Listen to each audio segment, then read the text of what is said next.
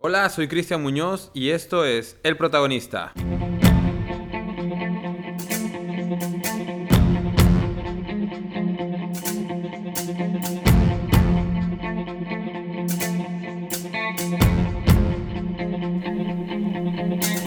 Bienvenidos al segundo episodio de mi podcast El Protagonista. Qué alegría que puedas acompañarme en este nuevo episodio.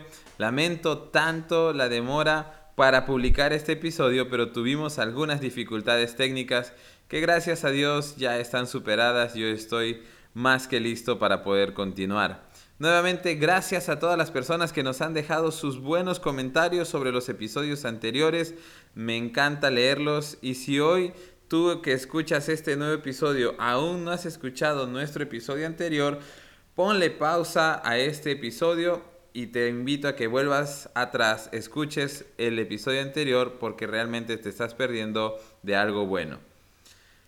Hoy quiero hablarles de un tema que es tan sonado en el contexto del cristianismo y aún fuera de él que puede parecer que no hubiera nada más por decir al respecto. Pero en las últimas semanas he recordado y aprendido tanto que quisiera compartirlo con ustedes. Se trata de la fe. Todos hablamos de fe, todos afirmamos tener una cierta medida de fe, pero a veces no llegamos a comprender o quizás olvidamos lo increíblemente interesante e importante que es este tema. Y hoy quiero compartirte brevemente algunas ideas básicas sobre la fe y también quiero contarte sobre uno de los mayores ejemplos de fe que he visto en los últimos años. Pero vamos con lo primero. Para comenzar, cuando hablamos de fe, debes saber lo siguiente. En primer lugar, tu concepto de fe determina en gran medida la calidad de tu fe. Debes anotar este principio. Si estás escuchándolo en el carro, donde sea que tú estés escuchando este podcast, anota, para, frena y anota este principio. Tu concepto de fe determina en gran medida la calidad de tu fe. Cada vez que pregunto qué es la fe, en un contexto de iglesia, casi siempre he recibido Hebreos capítulo 11, versículo 1 como una respuesta.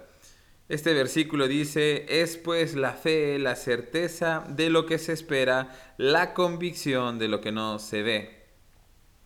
No voy a negar que este versículo me encanta y que contiene grandes verdades, pero tampoco voy a negar que tantas veces lo he repetido de memoria que no me preocupaba mucho en profundizar un poco más en su significado y en su importancia.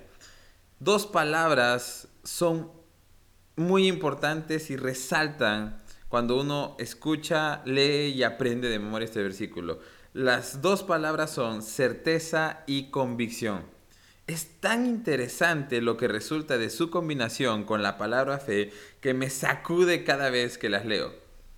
En primer lugar, certeza tiene que ver con algo que es cierto, tiene que ver con sustancia, con aquello que es verdad. Significa lo que es real y verdadero contra lo que no lo es. Y cuando pienso en aquello que es verdadero, definitivamente pienso en Jesucristo. Él dijo, yo soy el camino, la verdad y la vida. Resultando así que la base misma de nuestra fe es Jesucristo. Cuando entiendes fe como certeza en la verdad, automáticamente la calidad de tu fe es otra. Porque tu fe no está fundamentada en una idea humana, no es una ilusión, no está fundamentada en un sentimiento o en una situación particular. Nuestra fe está fundamentada en todo lo que Él es, en todo lo que Jesucristo ha hecho y en todo lo que Él ha dicho. La segunda palabra para definir la fe es convicción, que tiene que ver con estar convencidos tiene que ver con creer en algo que ha sido comprobado. Y es tan interesante como convicción y certeza son tan paralelos porque si lo pensamos, aquello que nos convence es aquello de lo que tenemos certeza que es verdadero. Tenemos tanta certeza de quién es Cristo y lo que Él ha prometido que nuestro corazón se llena de convicción, de plena seguridad, como si nuestros ojos hubieran comprobado ya todo aquello que creemos.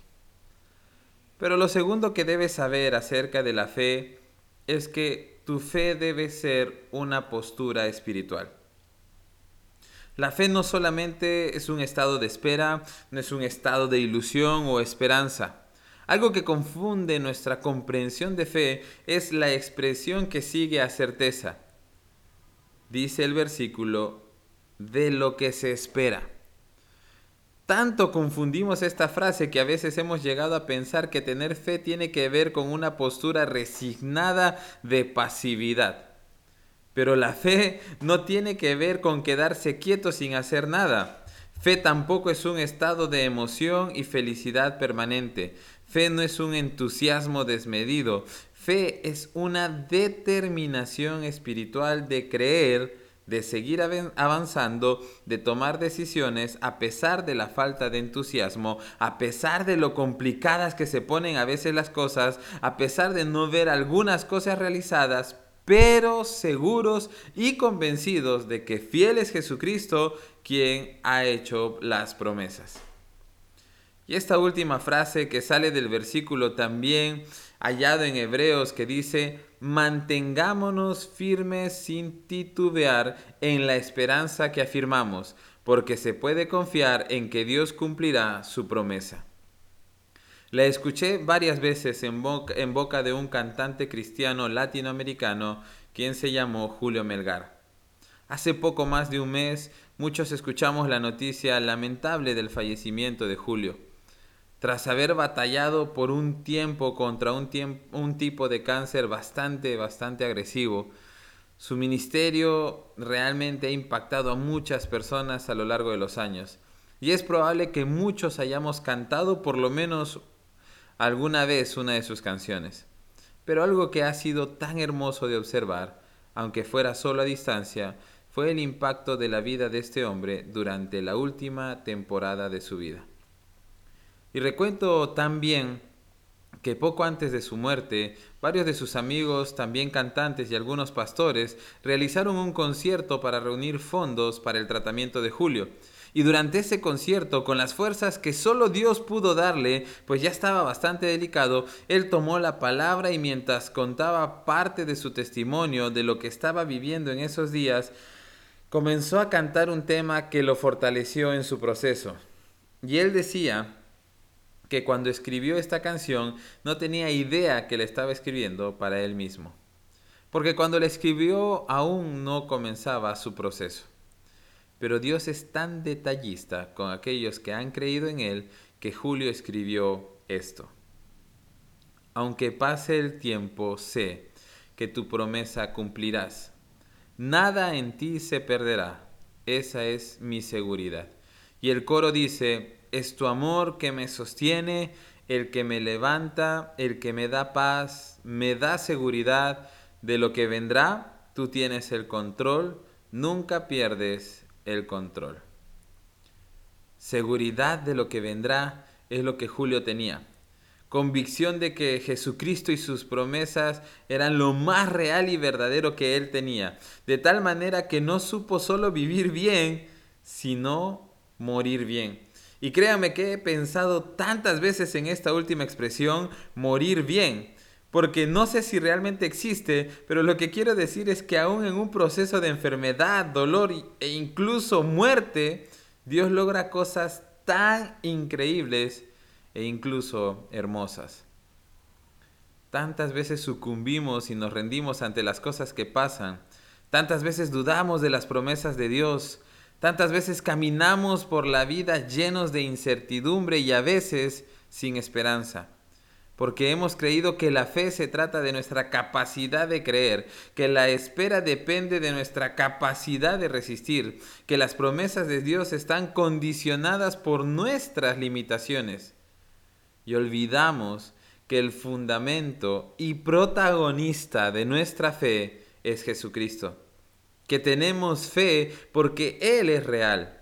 La espera se hace posible porque el protagonista camina con nosotros. Cristo es el autor, consumador, base y origen de nuestra fe. Ese fue el gran secreto de la vida de Julio Melgar y de cada persona que conozcamos como un héroe de la fe.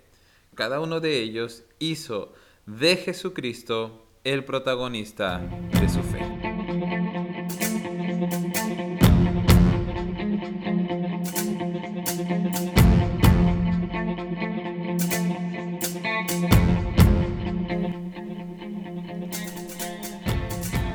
Gracias por ser parte de El Protagonista. Nos encantaría que pudieras compartir este podcast con tus amigos y conocidos. Recuerda que puedes seguirnos en nuestras redes sociales y dejarnos tus comentarios.